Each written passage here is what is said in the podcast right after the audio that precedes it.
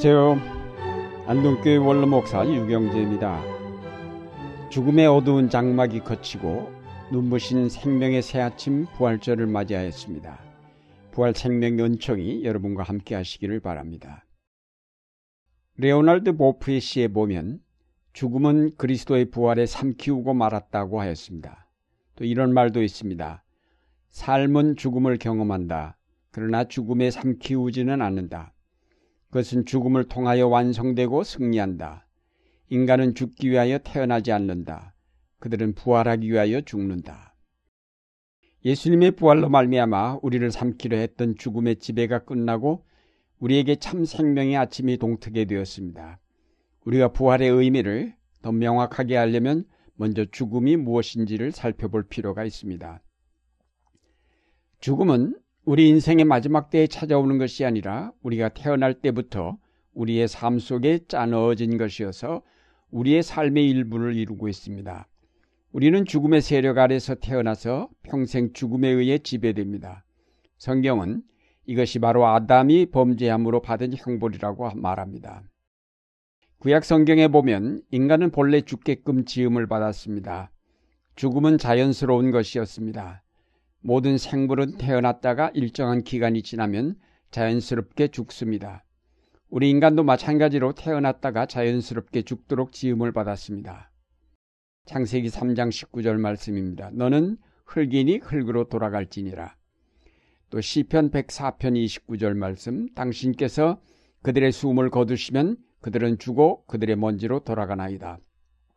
시편 89편 48절 말씀 살아서 죽음을 보지 않을 자가 누구냐?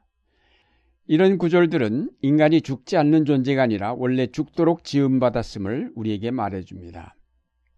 그러면 아담의 범죄 후에 찾아온 죽음이란 무엇인가? 죽음을 죄의 값이라고 하는데 그 죄와 관계된 죽음이란 어떤 것인가? 이 죽음은 자연스러운 죽음과 어떻게 구별되는가? 바로 그것은 하나님과의 단절을 뜻합니다. 죽음은 인간이 하나님으로부터 멀어진 것일 뿐만 아니라 하나님이 인간으로부터 돌이켜 멀어지신 것입니다. 죽음은 육체적 생명의 정지일 뿐만 아니라 또한 영적인 생명의 종말입니다. 생명의 근원이고 생명을 가능하게 하는 근거이고 생명을 유지시키는 생명의 주님이신 하나님이 인간을 버리심으로써 죽음이 오는 것입니다.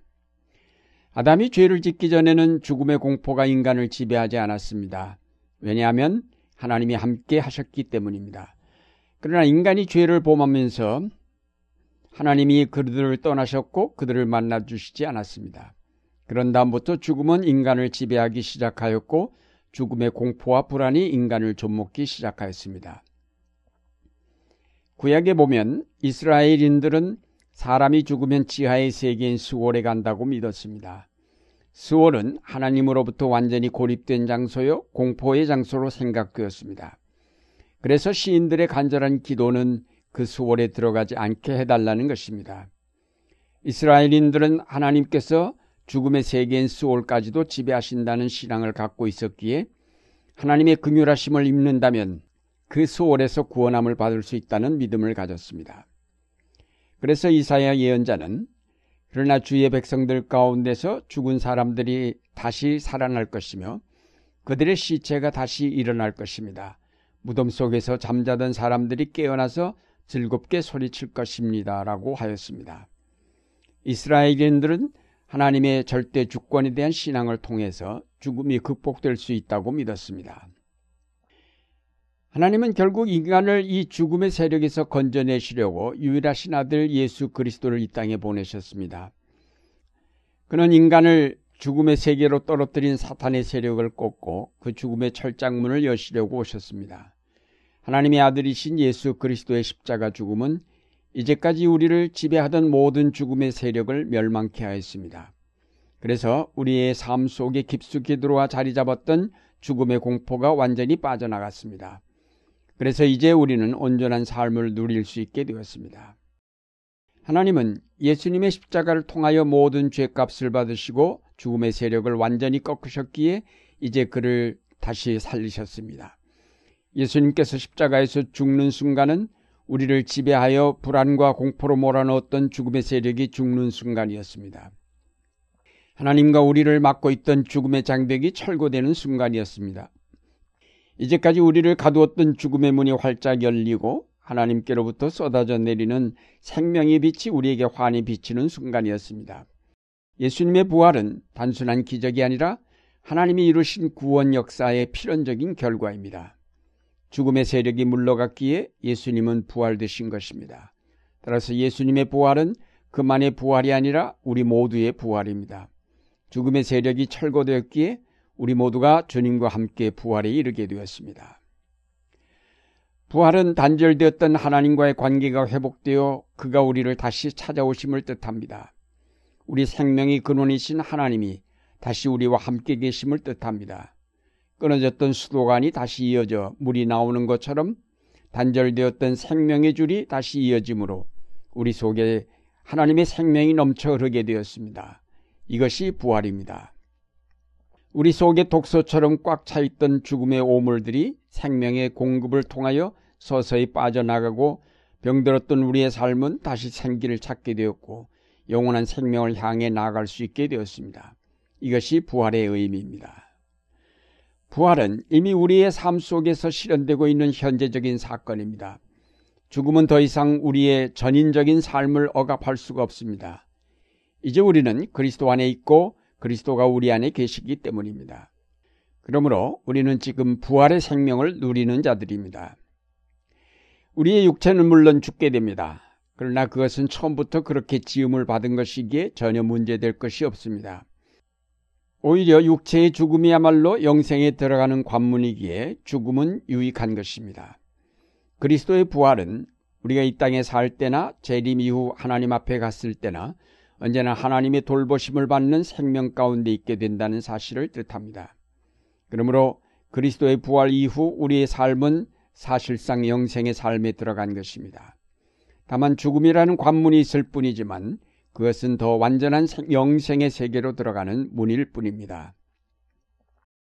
그리스도의 부활로 이제 확실하게 하나님의 구원의 은총이 나타난 오늘날에는 하나님의 직접적인 통치가 더욱 분명하게 드러났습니다.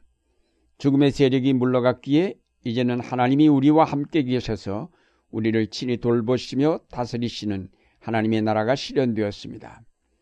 하나님은 오늘도 아직 이 땅에서 일어나는 모든 억압과 불의와 폭력과 전쟁을 몰아내고 점차 하나님의 나라를 확장하는 일에 우리를 부르고 계십니다. 그래서 그리스도의 부활로 시작된 생명의 역사가 마침내 완성되도록 하나님은 성령을 통하여 역사하고 계십니다. 오늘날 아무리 악이 성하여도 또 죽음이 우리를 위협한다 할지라도 우리는 두려울 것이 없습니다. 그 죽음은 십자가에서 이미 패배하였기에 그 이빨은 빠졌고 그 세력은 꺾였습니다. 죽음에서 오는 가시인 죄가 소멸되었고 죽음의 권세를 휘두르던 사탄이 그리스도 앞에 굴복하였기에 죽음은 더 이상 우리를 지배할 수 없습니다. 이제 부활의 계절만이 이 세계를 생명으로 이끌며 생명의 문화를 꽃피게 할 것입니다. 사랑하는 여러분, 부활절 아침 하나님께로부터 쏟아지는 생명의 빛을 향하여 얼굴을 드십시오. 훈훈하게 불어오는 부활의 기운을 호흡하십시오. 그래서 여러분 속에 아직 남아있는 죽음의 잔재들을 말끔히 씻어내십시오. 여러분 속에 있는 죽음의 독소인 불안과 걱정과 근심들을 모두 쫓아내십시오. 생명의 주이시며 역사의 주가 되시는 하나님이 이제 우리 가운데 오셨습니다. 마음 문을 활짝 열고 부활의 주님을 영접하십시오. 그러면 여러분은 다시는 죽음에 의해 지배당하지 않습니다. 다시는 죽음의 세력에 이끌려 다니며 불의와 거짓에 참여하지는 않을 것입니다. 이제는 여러분이 부활의 주님과 더불어 생명의 역사에 참여하여 하나님 나라를 건설하고 이 땅의 평화를 이루어가는 역군이 될 것입니다. 부활을 통하여 영생을 허락하신 하나님께 영광과 찬송을 돌리는 여러분의 생활이 되시기를 바랍니다.